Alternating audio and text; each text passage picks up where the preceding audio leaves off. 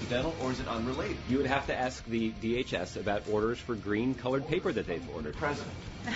Uh, the executive order, but the order of the of the copier paper is coming from the Department of Homeland Security. You think the president is planning a massive, unprecedented amnesty of people living in the country illegally? You think he is? Oh, I think he is. He's not going to talk about it till after the midterms, but it really looks like he is. Either that or somebody has gone insane with the order forms. Someone in the U.S. government has just, maybe they ticked the wrong box. Maybe they added uh, a couple extra zeros by mistake. Maybe it's just all a big computer glitch. But you got to hear the White House press secretary dance. Dance, Josh, dance. Boy, is he being beaten up over this.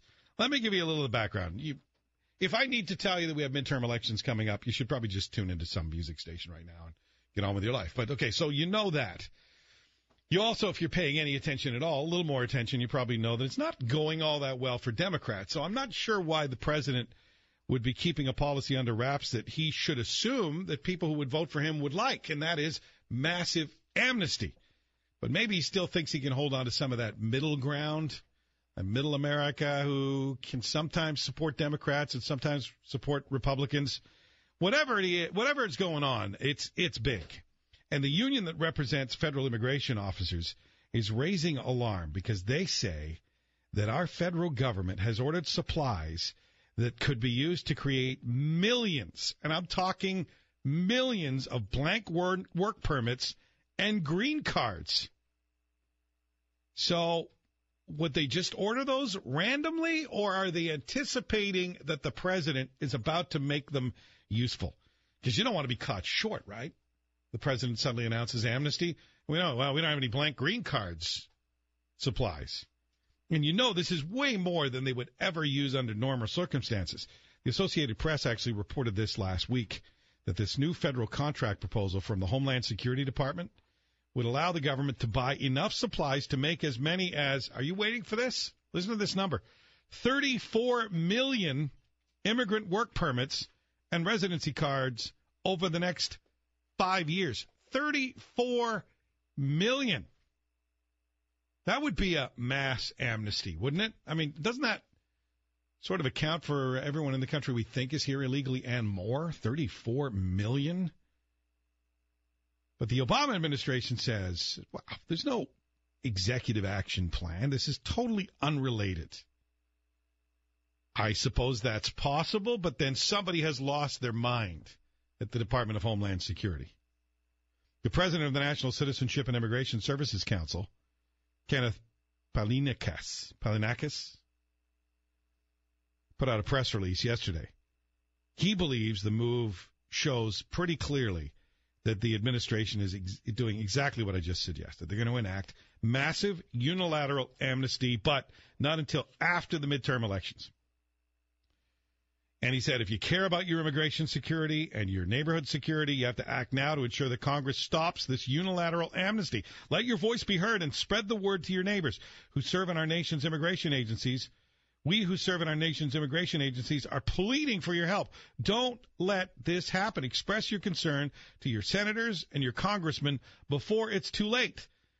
But the Obama administration today is saying, no, that's, that's not what's going on. And White House Press Secretary Josh Earnest seemed to get caught off guard a little bit on this, but I want you to hear a pretty good grilling by the White House press corps. Man, they go after Josh. AP reported that uh, that there actually have been green cards printed or ordered for printing, as many as 9 million, 5 to 9 million. Does that tell us anything about the president's intent on the number of people that uh, he intends to make legal in this country once the election is over? Uh, I did have a chance to read the, uh, the those uh, those reports um, since yesterday's briefing and before today's.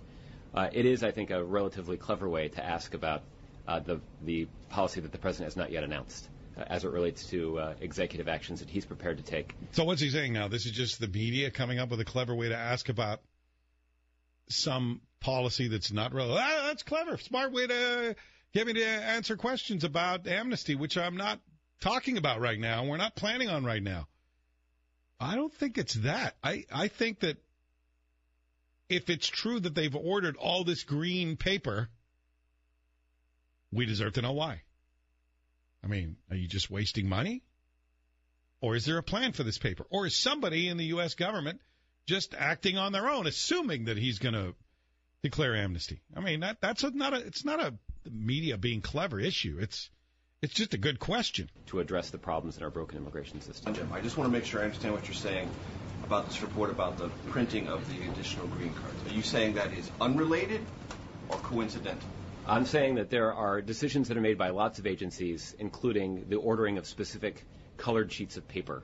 Uh, those sorts of decisions are not micromanaged by the White House. Don't I mean, we, don't- we don't get involved in who orders what. Okay, but if we're talking enough paper to issue 34 million work permits and green cards, that's not some guy in the back office somewhere ordered a you know a couple extra pens. That is not what we're talking about here. But doesn't he sound nervous? saying that there are decisions that are made by lots of agencies, including the ordering of specific colored sheets of paper. Uh, those sorts of decisions are not micromanaged by the White House. Don't be absurd with us. That's not just an ordinary colored piece I love that. Don't give me your BS. Come on. Ordering of specific colored sheets of paper. Uh, those sorts of decisions are not micromanaged by the White House. Don't be absurd with us. That's not just an ordinary colored piece of paper. It is I'm not central, suggesting that it is. central to what the president has promised in public to do. It's also which he is central to delayed what they're already from doing. It's also central to what they're already doing. Oh, come on. They don't order them in these numbers. How stupid does this guy think we all are? That's why I asked you the question: Is it coincidental or is it unrelated? Yeah, come you would on, have to ask the DHS about orders for green colored paper that they've ordered. Oh, man. Uh, the executive order, but the You hear them all. They're just laughing at him now, going, oh, nice try, pal. We got you on the run. orders for green colored paper that they've ordered. president. Uh, the executive order, but the order of the of the copier paper is coming from the Department of Homeland Security. It's not a dot Not so that is unconnected to the underlying policy, okay? If the president has said that I'm going to do this, and there's a mechanism by which it can be achieved once the executive order is put in commission, and suddenly there's this contract to print more of them, why isn't it just obvious that that seems to be related? What the point? I guess I'll try this one more time. Uh, DHS currently he'll has buy it this responsibility for issuing green cards to uh, individuals who are seeking to legally enter this country. Uh, and what they will do is they will order they will order the card stock associated with the, Five million more? Well, look, uh, you would have to ask them about the policies that govern their procurement of green paper. Did they go to Office Right. Or State? I mean, I, I, here's the thing: I'm really Okay, not. so let's just do the numbers here. Uh, enough green paper to do 34 million. You know what they order in a, in an average year? Three million work permits, residency, uh, residency ID, known as green cards, every year. Three million. The new contract for at least five million cards a year helps you understand that there's this increase of at least two million. It's almost doubling what they do right now. So why? What what is changing? Isn't that how you order anything? If you order any kind, if you have any business, you look. All right, what did we order last year? Well, we'll order the same this year. Was it enough or was it too much? Well, we'll adjust a little bit accordingly, uh, unless there's a new policy coming. Yeah, all those cards we used to make out of white paper, we're now making out of green paper. Order more green paper and cancel the white paper. Maybe, maybe that's all it is. Maybe they've changed the color of some other form we don't know about. But uh, do you think Josh Earnest was going to answer that question today? No But I chance. don't. There are a lot of things that we don't know. to be prepared for an We- executive order that the president has said to the public he intends to sign. The, the fact of the matter is, uh, there are still decisions to be made about what that policy uh, will entail. Uh, and when we when we're ready to announce that policy, we will um, announce it. Busted. Charles Barkley has uh, said something that took a fair amount of alcohol or courage. We'll decide And which. sometimes the same thing. It can be, but alcohol is kind of a false courage. And when you sober up the next day, you think, I wish I hadn't said that. I don't know what he's wishing today, but uh, we'll tell you what he said and let you react to it coming up. First, Rob. one of the reasons we're never going to be successful as a whole because of other black people. And for some reason, we are brainwashed to think if you're not a thug or an idiot, you're not black enough. Right, Charles Barkley said that. That was Charles Barkley. That was Charles Barkley who said that. That was not Todd Wilson, don't send us emails. White guy Todd Wilson did not say that. Coming up at 1050, what the uh, candidate for political office said that upset a rival candidate. Doesn't that sound exciting? No one is staying for that, except that uh, the word was uh, whore. Who said that? Who said that? Well, I'll tell you. That's coming up at 1050. Let's talk about Charles Barkley. Yeah, he uh, he he got himself out there. It's not really unlike Charles Barkley though to weigh in on things. He's a pretty political guy. He's pretty outspoken. He doesn't hold much back. And uh, I'm trying to think, what can I add to this? The only thing I can say is I wouldn't like to be judged or measured by people who have the same skin color as me. That I wouldn't like. Well, you're not supposed to think that because you're white, or you're you need to be more of this because you're a white guy or maybe even a Scottish guy. You know, your Scottish people are not supposed to behave a certain way. That I wouldn't like.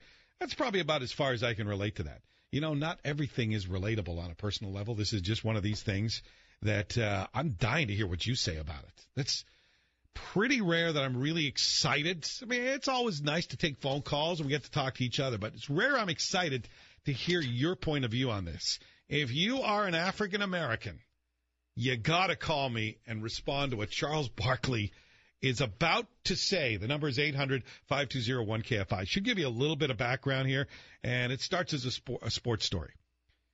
Uh, dissension in the Seattle Seahawks locker room. The quarterback, Russell Wilson, some of his teammates, uh, has become very uncomfortable. Took kind of a racial turn last week when a report column suggested that some of the black players think Wilson isn't black enough. I'm quoting from the column. That's what it said. Wilson, not Todd, a different Wilson entirely. His teammates have come to his defense, saying it's an insult to our race. That's where Charles Barkley got involved. He is on a Philadelphia sports talk show, and I'll let you hear the question and the answer so no one can say we don't have the context for it. Here it is. Mike Freeman wrote a piece about Russell Wilson where he quoted unnamed players saying he wasn't black enough, that he was too too much of a company guy and that sort of thing. Now, Mike disagreed with the, the, the statement, but some of the players said that. Is that the same case where, like, why would you hate Russell Wilson? Well, unfortunately, as I tell my white friends, we as black people, we're never going to be successful, not because of you white people, because of other black people.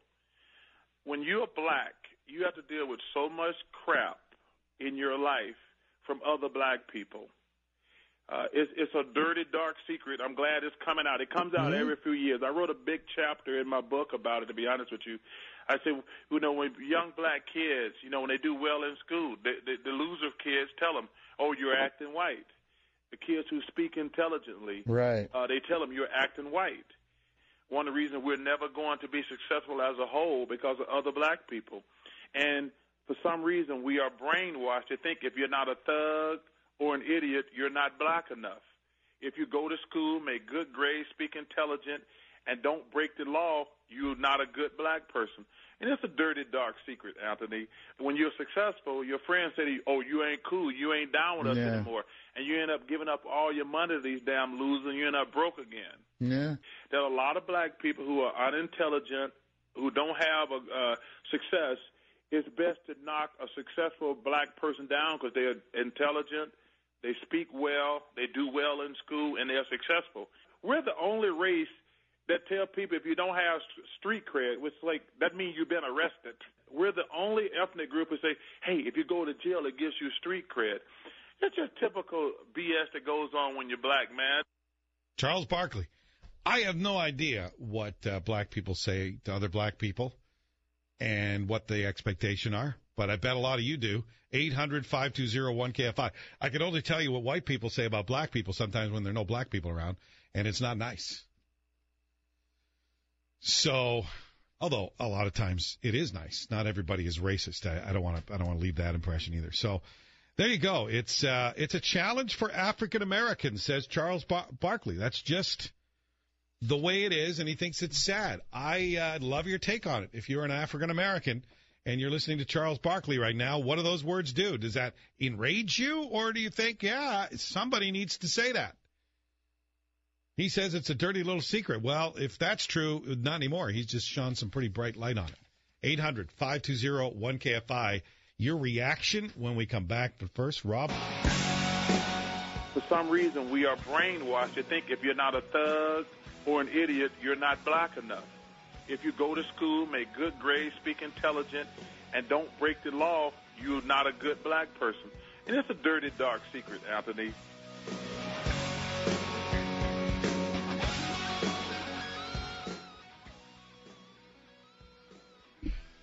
Coming up at 1050, the one uh, candidate for higher office calls another one a whore.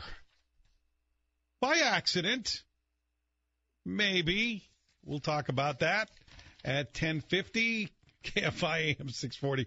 Well, aren't they all, at least in the figurative sense, men and women, you're in public office. Haven't you sold yourself? All right, so what are we doing here with this Charles Barkley thing? I've certainly have had African American friends say something similar to what he's saying, and that is uh, essentially, let, let me quote here as closely as I can. For some reason, we are brainwashed to think if you're not a thug or an idiot, you're not black enough. If you go to school, make good grades, speak intelligent, and don't break the law, you're not a good black person. Anybody disagree with that? Because I got a, the first few callers. Uh, it looks like they're going to line up on Charles Barkley's side. But anybody hear that and think, no, that's that's not true. That's an insult. Eight hundred five two zero one KFI. Hey, Ken, you're on with Bill Carroll. Hey, what's up? How you doing? Yeah, I agree with Charles. I mean, you know, I'm a, I'm a, I'm an African American, but I like to call, call it American. You know, if you ever want to put a title on African American, I'm an American. I went to school, got a good education. I was called an L7 in school because I didn't sit back, smoke weed, and do all stuff like that. But you know, I got my I went to school, went to college, paid for my college, the whole nine yards. I still get called, hey, uh, you're a sellout. Uh, yeah, I'm a sellout to my family. So I'm taking care of my family. You know, uh, a lot of black black kids, you know, they get in school, they get these good grades, and then they get around a bunch of other black kids, and all they want to do is talk about them, the grade, and the whole nine yards. I tell my kids all the time, hey, yeah, you are special. You are different. Get your education. Don't be like everybody else. Don't get on welfare. If you have any kids, you better take care of them. That's what my dad told me. If I ever catch you getting any, any assistance from the government, I'm gonna get out my grave. And I'm gonna choke you to death. So, Charles Barkley take care of my talked about, you know, you have to have street cred to be considered black enough that that you have to get arrested, and he just thinks that that's so twisted. Uh, where do you think it comes from, Ken? If you think he's right, wh- why? Where is that coming from? What's the basis of it? Look at look at look at look at the way uh, Hollywood portrayed black people back in the day. We were either pimps, gangsters, prostitutes. You know, you had you had a great show that was on TV. I don't know why they cut it short. The Cosby, love the Cosby. It was showing intelligent black people. It was showing black people being successful in life. You know, but they cut that. You go around now, they want to be thugs, they want to be gangsters, they trying to be cool. And society has it saying that girls love bad boys. But you know what?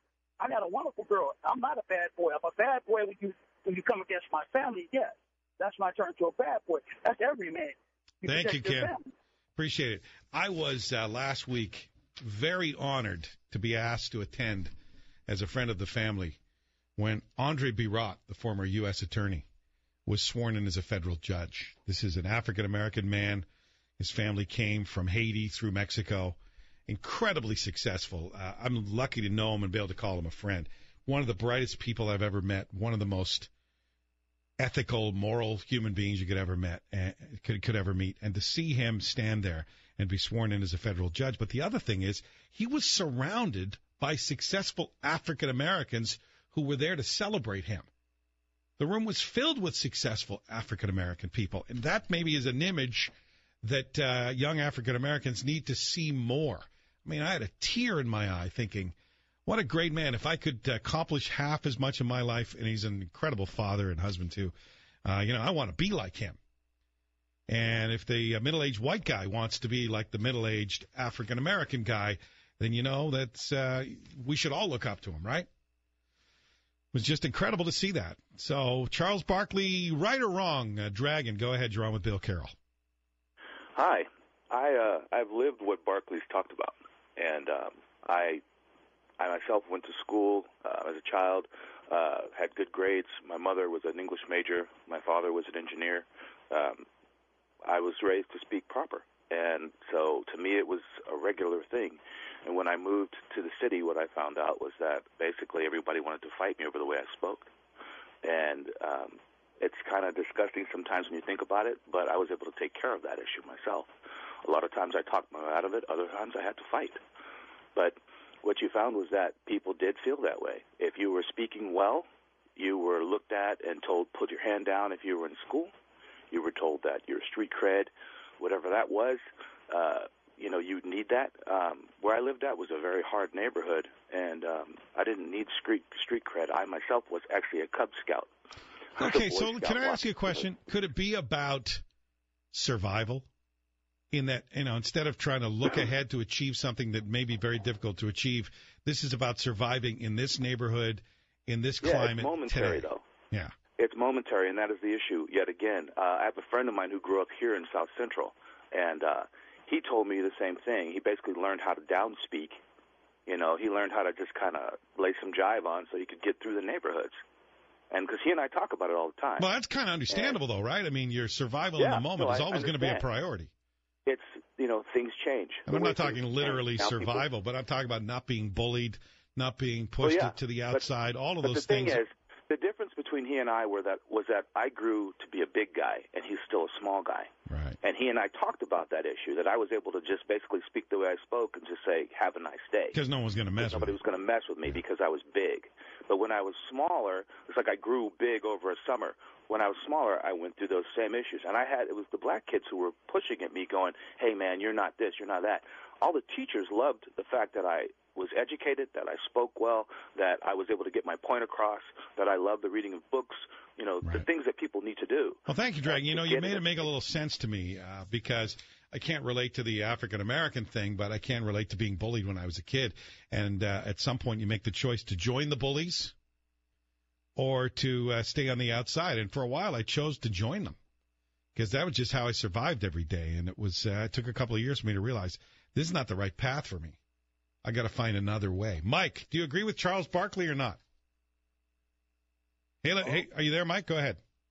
Yeah, yeah. How you doing? I'm all right. Um, I I do agree with some of the things that Charles Barkley is saying. I come from a very uh, inbred family of Los Angeles, California. So I have some family that's gang members. I have some family that's book students, smart. Um, we're taught. I feel like when we walk outside our doors, it's everyone against us: white man, a Mexican man, Asian man, and the police are against us. So you mix all of that as one, you have to have some kind of fuel to fight back. So being that you have this fuel, it's in you to have, you know, um, hate against the next man is what it is called. is what we call it, um, hating. Some kids out here, they just don't get that, you know, prosperity and, and, and enjoying a career that you built for your life, you know, to go to school and graduate and have things. Some people don't believe in that. Some people just believe in taking that stuff. So, being help me out, Mike. Help me out a little bit here. So you're saying that if the attitude is those people are not going to let us have what they have, you better fit in well with the people you're with right now because that's where you're going to stay. pretty much. And and that's pretty much the the outcome of some of these looks that these kids have. Now, I I presently live in a different city. You know, I moved away from LA as a youngster. My parents kept me playing sports, you know, football, you know, basketball, track. They gave me something to look forward to to like, you know, keep myself from gang. 'Cause I was So how do how do we, Mike? right- How do we teach our young African American kids that there are people like uh, Andre Birotte who just became a federal judge here in Southern California, Um, and there is a president in the White House? How do we get them to focus on that? education, the value of education, it starts at home. And most of the parents, the education is kind of taken away from them. So they kind of see it in the third light. It's like my mom or dad didn't graduate from high school. They're doing okay. Um, I could do okay too. One listener who didn't want to come on, Mike said, uh, here's what they say in the neighborhood. We're like crabs in a barrel, and we don't think we can get out, so you better learn how to survive in this barrel.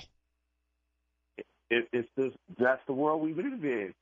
I hate to say it like that, but if you're not strong in the mind first, then it's not. Going to happen. Okay, so then No, what do you say to Charles Barkley? Hey, you're one of the lucky ones. Don't tell me I how to live. I'm just trying to survive. I'm so glad you asked this question because this is the real reason why I called.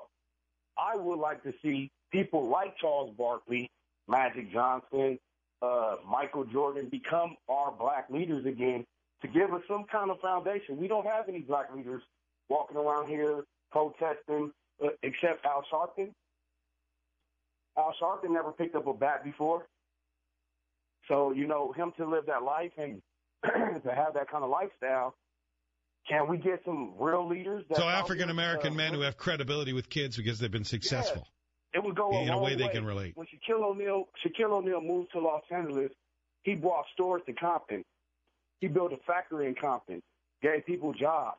People looked at Shaquille. That's why when the Lakers were winning with him, everybody was going crazy for Shaquille because he did something for the community.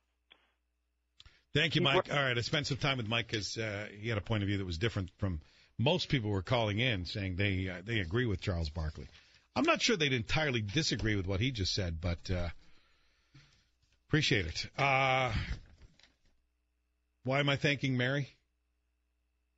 Why don't we put Mary on when we come back? I think that we could still take one more on this, and then also uh, we're going to talk. I'll, I'll fill in because I don't think, think we need to spend a lot of time on it, but it's pretty interesting. The uh, candidate for governor and what uh, that candidate called the other one is getting a lot of attention. Coming up next. First. KFI AM 640, Bill Carroll. Coming up at 11.05, Sacramento police shooter's wife has an alibi. Sort of. Steve Gregory is going to join us on that. Don't forget to go to our webpage every day. Today we've got a, an out, not an outtake, it was actually a blooper, is a better way to put it, on a local TV show, morning show. And everybody's focused on one member of the team calling another one fat. But we have observed there's something else in there that's even more interesting and funny, and we're going to try to play it for you, but I think we're going to have to bleep it out. Anyway, go see for yourself unedited at KFIAM640.com. Who you calling fat? AM640.com, KFIAM640.com, Bill Carroll page. Go to the top, type two R's, two L's. Curtis says, please tell Carroll to stop using African American. It's black man, not African African American. Idiot. Uh, that's Mr. Idiot to you. You know, it's funny. I get emails uh, either way on that one. You get emails criticizing either way. For example, uh, the news story I'm using as a reference says um, Charles Barkley is dishing out some tough love for what he de- described as unintelligent African Americans who embrace thug culture and criticize others for not being black enough. So uh, he used both in that article. What do you say, Brian, on that one? See, uh, growing up in Canada, we didn't use the term African American because it wouldn't make sense. You were Canadian. And I noticed when uh, when I was at that swearing in ceremony, they described Andre as a black, as a an African American who came from Haiti, and I thought, well, then he's not really he's an American citizen now, but if he came from Haiti, wouldn't he be Haitian American, which doesn't describe his color? I can only tell you what a couple of callers when I uh, asked them, pre-screened them, asked if they were African American, and they said, you know, I'm not African American. I'm an American who happened to be black. Yeah. Well, that's my preferred too, because that that just makes more sense to me. But uh, okay, but uh, let's take a couple more calls, and I'll let you hear the accidental whore before we get to the news here. Damu, go ahead. You're on with Bill Carroll. Is that how you say your name? Yeah, Damu. Uh, I agree with Charles, except on one issue when he says that uh, African Americans will never be successful. We will be successful if, if the uh, tradition is changed. It's traditional for blacks to think like that because of the years and years of being oppressed and having to fight for everything that they wanted. They didn't get education early on. But today, we can get an education, but we just have to teach our younger kids the education, the proper way of talking, and then African Americans or black people will be successful. Now, don't keep saying African American. That guy's going to write to you and call you an idiot. You don't want that. Mary, uh, you waited a while, so I wanted to get you on. That's why. That's why I took more calls just for you, Mary. Hello. Hi there. What do you think about what Charles Barkley said? Well, I agree with Charles Barkley. I agree a great deal with him because he's just saying what I've been saying. Okay, I uh, I grew up in South Central Los Angeles, but I moved out. I moved to a really nice area, you know, and then I uh, recently went back to. I went to. I got a job where I have to work in South Central Los Angeles, and uh, it's it's like foreign. I mean, it's really foreign. It's like a snake pit. And um, I run into people. The first thing they say is, "I just got out of jail." You know, no, no, no. It's not like you won a Nobel Peace Prize. You just got out of jail, but that's important to them. And uh, it's uh, I I agree with uh, Charles because he's telling it like it truly is. Thank you, Mary. Do I have time to play this now? Yeah, I think I do. Okay, so here's what happened, just very quickly. Democratic gubernatorial candidate Vince Sheheen is coming under fire for calling the governor, Nikki Haley, a whore. And saying, no, no, no, I didn't didn't mean to say whore. I, I meant something else. The same year she gave her own staff 25% pay increases. That is the worst kind of politics, and we are going to escort her out the door. We're going to escort her out the door. Yeah. He meant her, not whore. Uh, Freudian, maybe? Think about it, y'all. All right, calm down out there. I love that. The worst kind of politics, and we are going to escort her out the door. We're going to escort her out the door. I think that's a legitimate slip. Oops. For sure. I'd buy that one. Okay, the Sacramento police shooter's wife has a sort of alibi. Steve Gregory joins us next. Bill Carroll, KFI AM 640.